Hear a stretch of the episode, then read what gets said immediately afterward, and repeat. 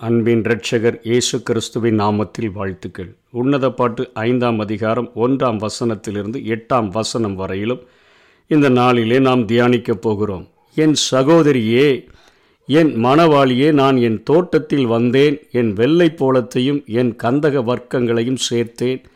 என் தேன் கூட்டை என் தேனோடு புசித்தேன். என் திராட்சரசத்தை என் பாலோடும் குடித்தேன்.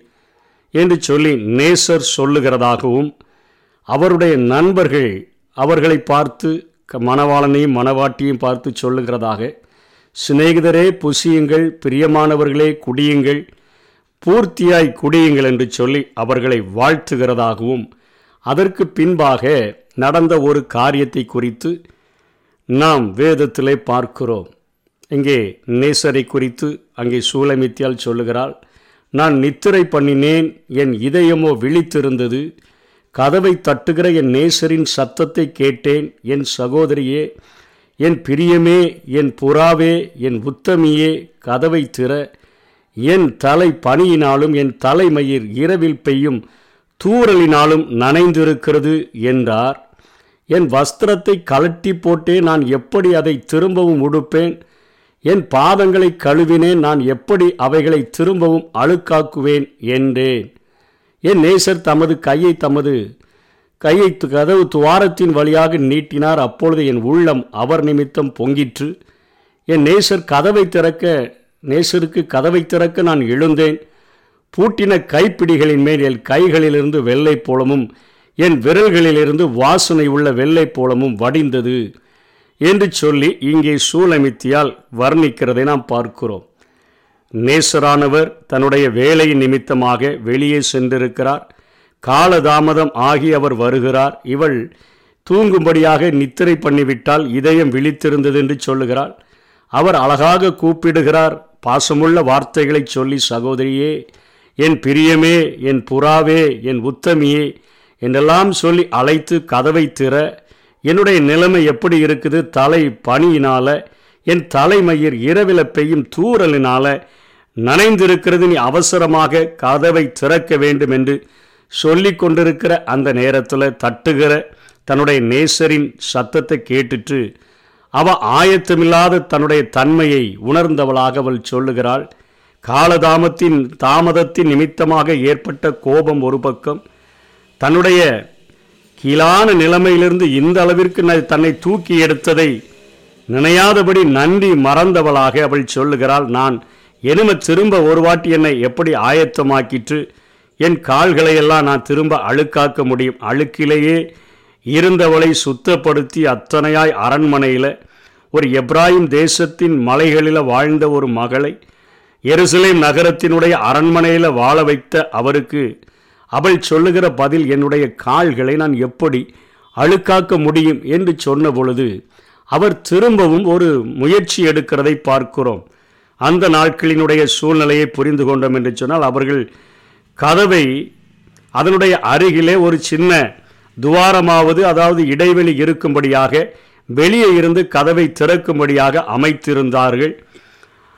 உள்ளே இருந்து சாவியை வைத்து பூட்டிவிட்டால் மாத்திரமே திறக்க முடியாது. மற்றபடி துவாரத்தின் வழியாக அந்த கையை விட்டு கதவை திறப்பதற்கான வாய்ப்புகள் இருந்தது. இப்பொழுது வெளியே சென்ற மணவாளன் தான் வந்துவிட்டேன் என்பதை உணர்த்து வைக்கும் வண்ணமாக அந்த துவாரத்தின் வழியாக கைகளை விட்டு அந்த கைப்பிடிகளின் மேலே அவர்கள் அந்த வாசனை திரவியங்களை வெள்ளை போலத்தையும் அந்த வாசனை உள்ள அந்த வெள்ளை போலத்தை அவர்கள் பூசி விடுவது வழக்கம். அந்த வாசனை நிமித்தமாக மணவாட்டி அறிந்து கொள்ள முடியும் மணவாளன் வந்துவிட்டார் நாம் கதவை திறக்க எழுந்திருக்க வேண்டும் என்று சொல்லி. அப்படியான ஒரு முயற்சியையும் இங்கே நேசர் எடுத்து பார்க்கிறார். அவர் எடுத்து பார்த்த பொழுது அவர் கடந்து சென்று விட்டார். அப்போதுதான் அவருடைய உள்ளத்தில் ஒரு உணர்வு தூண்டப்படுகிறது. அந்த உணர்வு கொஞ்சம் கால தாமதமாகி வருகிறது. ஐயோ என் நேசருக்காக நான் கதவை திறக்க நான் திறந்தேன். என் நேசரோ இல்லை போய்விட்டார் என்று சொல்லுகிறார். அவன் அந்த கைப்பிடியை பிடித்த பொழுது அவர் தடவி இருந்த அந்த வெள்ளை போலவும் அவள் கைப்பிடிகள்லேருந்து என் கைகளிலையும் என் விரல்கள்லையும் அவைகள் வடிந்தன என்று சொல்லுகிறாள். வெளியே வந்து பார்த்தா அவர் இல்லை. அவள் அவர் சொன்ன வார்த்தைகளால் என் உள்ளம் சோர்ந்து போயிற்று என்று சொல்லுகிறாள். அவரை தேடினேன். அவரை காணவில்லை. அவரை கூப்பிட்டேன். அவர் எனக்கு மறு உத்தரவு கொடுக்கவில்லை. கண்டடையத்தக்க சமயத்தில் தேடும்படியாய் அழைக்கப்பட்டிருக்கிறோமே. இவள் வெளியே வந்து தேடி பார்த்தும் ஒன்றும் கிடைக்கவில்லை. நகரத்துக்கு ஓடி வந்துட்டா திரிகிற காவலாளர்கள் என்னை கண்டு என்னை அடித்து என்னை காயப்படுத்தினார்கள் அலங்கத்தின் காவற்காரர்கள். என் மேலிருந்த என் போர்வையை எடுத்து கொண்டார்கள் என்று சொல்லுகிறாள். நேசரோடு கூட வராமல் தனிமையில் வந்த அவளை அங்கே காக்க வேண்டியவர்களை தாக்குகிற ஒரு நிலைமைக்கு அவள் ஆளாக்கப்படுகிறதை பார்க்கிறோம். நேசரோடு கூட வந்திருந்தால் அத்தனையாக அவர்கள் அடையாளம் கண்டு கொண்டு அத்தனை மரியாதை செலுத்தியிருக்க முடியும். தனிமையில் ஓடி வந்த அவளுக்கு கிடைத்ததெல்லாம் காக்க வேண்டியவர்களே தேசத்தை பட்டணத்தை காக்க வேண்டியவர்களே அவரை அவளை காயப்படுத்துகிற ஒரு நிலைமைக்குள்ளாக தள்ளப்படுகிறாள். வெளியே போய் எருசலேம் குமாரத்திகளே என் நேசரை கண்டீர்களானால் நான் நேசத்தால் சோகமடைந்திருக்கிறேன் என்று அவருக்கு சொல்லும்படி உங்களுக்கு ஆணையிடுகிறேன் என்று சொல்லி அவள் புலம்புகிறதை பார்க்கிறோம். நான் இப்பொழுது மீண்டுமாய் காதல் நோயுற்றிருக்கிறேன். என்னுடைய நிலைமையை நீங்கள் அவருக்கு புரிய வைக்கும்படியாக சொல்லுங்கள். நான் கூப்பிட்டாலும் சத்தம் கொடுக்க மாட்டேன் என்கிறார். அவரை தேடினாலும் நான் கண்டடைய முடியவில்லை. இப்பொழுது காயப்படுத்தப்பட்டு இருக்கிறேன் என்கிற தன்னுடைய நிலைமைகளை சொல்லுகிறதாக இந்த பகுதியிலே சூலமித்தி சொல்லுகிறதை பார்க்கிறோம். இன்றைக்கும் உலக பிரகாரமாக இணைக்கப்பட்டிருக்கிற மணவாளன் மணவாட்டிக்கு இடையில் ஒருவருக்கொருவர் அக்கறை மிக்க ஒரு கவனம் தேவை என்பதை இந்த பகுதியானது. உணர்த்துகிறது. அவர் சொல்லுகிறார் என்னுடைய தலையானது பனியினால தலை மயிரானது இரவில் பெய்யும் தூரலினால நினைந்து கொண்டிருக்கிறது என்று சொல்லும் பொழுது அவளுக்குள்ளாக ஒரு எண்ணம் உருவாக வேண்டும். இரண்டு பேரும் ஒரே மாம்சமாக இருக்கிறார்கள் என்று வேதம் போதிக்கிறதே. தன் தகப்பனையும் தாயையும் விட்டு பிரிந்து தன் மனைவியோட இசைந்திருப்பான். அவர்கள் இருவரும் ஒரே மாம்சமாக இருப்பார்கள். என்னுடைய சரீரம் வெளியே நனையும் பொழுது நான் எத்தனையாக துரிதமாக எழுந்து நான் கதவை திறந்திருக்க வேண்டும் என்கிற ஒரு அக்கறை அற்று காணப்பட்டபடியினாலே அவளுக்கு இப்படிப்பட்ட கோர நிகழ்ச்சிகள் நடக்கிறதை நாம் பார்க்கிறோம். நேசத்தினுடைய குறைவுகள் இன்றைக்கு தனிமையில் பேசுகிறதற்கு நேரமின்மை இவைகள் நம்முடைய வாழ்க்கையில் முரண்பாடுகளை பெருக்கக்கூடியதாக மனம் திறந்து பேசாததினால அநேக பிரச்சனைகள் உருவாகக்கூடியதாக இருக்கிறதை நாம் பார்க்கிறோம். வேதமே சொல்லுகிறது மனிதன் தனிமையாக இருப்பது நல்லதல்ல அவனுக்கு ஏற்ற துணையை உண்டாக்குவோம் என்று சொல்லித்தான் ஆண்டவர் தனிமை உணர்விலிருந்து விடுபடும்படியாக இணைக்கப்படுகிற ஒரு வாழ்க்கையை மனித உறவிலை ஏற்படுத்தி கொடுத்தார்.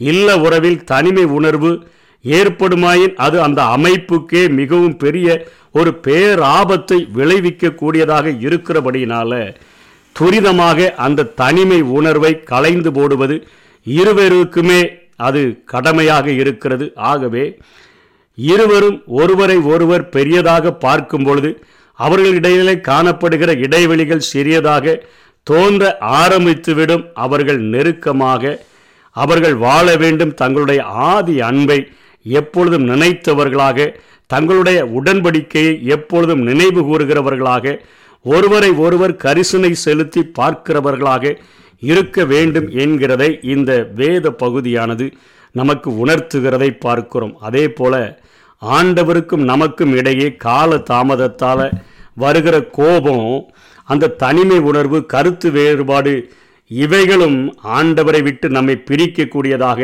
அது மாறிவிடுகிறதை பார்க்கிறோம். வெளிப்படுத்தல் மூன்றாம் அதிகாரம் இருபதாம் வசனத்தில் நேசர் சொல்லுகிறாரே இதோ வாசற்படியில் நின்று தட்டுகிறேன்.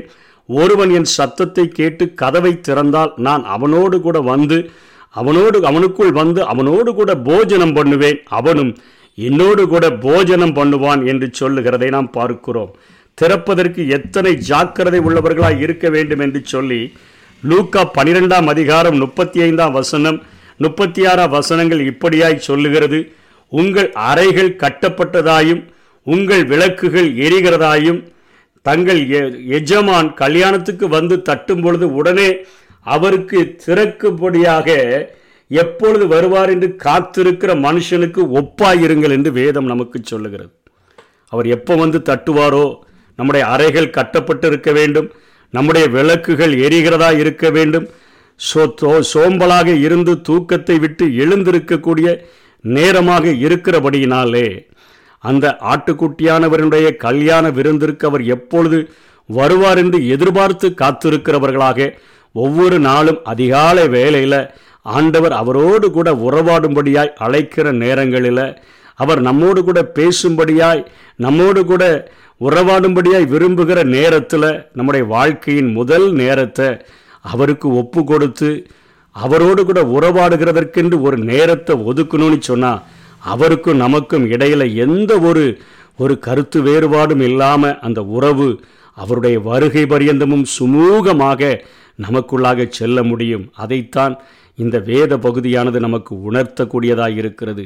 ஒரு மணவாளனும் மணவாட்டியும் இப்படிப்பட்ட காரியங்களிலே எப்படி ஜாக்கிரதை உள்ளவர்களாய் தங்களுடைய வாழ்க்கையை நெடுகவே கொண்டு செல்ல வேண்டும் என்றும் ஆண்டவரோடு கூட அவருடைய வருகை பரியந்தமும் அவரோடு கூட நாம் ஏற்படுத்தி இருக்கிற ஐக்கியத்தில் எத்தனை ஜாக்கிரதை உள்ளவர்களாய் நாம் இருக்க வேண்டும் என்று சொல்லியும் இந்த பகுதிகள் நமக்கு போதிக்கிறது. எந்த நிலைமையிலிருந்து அவர் என்னை கழுவி என்னை பரிசுத்தப்படுத்தி இயேசு கிறிஸ்துவின் இரத்தம் சகல பாவங்களையும் கழுவி என்னை சுத்திகரித்து இத்தனையாய் எனக்கு வாழ்வழித்திருக்கிறாரே அவர் தட்டுகிற நேரத்தில் நான் ஜாக்கிரதை உள்ளவனாய் எழுந்திருக்கத்தக்கதாக நன்றி அறிதல் உள்ள ஒரு உள்ளத்தோடு கூட ஒவ்வொரு நாளும் வாழுகிறவனாக இருக்க வேண்டும் என்கிறதையும் இந்த பகுதியானது நமக்கு உணர்த்துகிறது. இவைகளை கடைபிடிப்போம் தேவனுடைய ஆசீர்வாதங்களை பெற்றுக்கொள்ளுவோம்.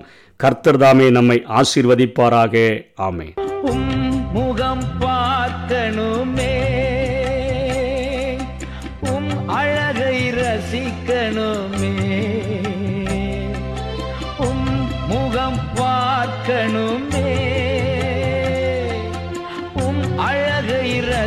ரசிக்கணுமே உம் பாதம் அமரணுமே. உம் பாதம் அமரணுமே. உம் சித்தம் அறியணுமே. நான் உம் சித்தம் அறியணுமே. எனது மணவாளனே. இதய ஏக்கமே. இனியவாறு ஏசையா உம்மைத்தான் தேடுகிறே நான் உம்மைத்தான் நேசிக்கிறேன்.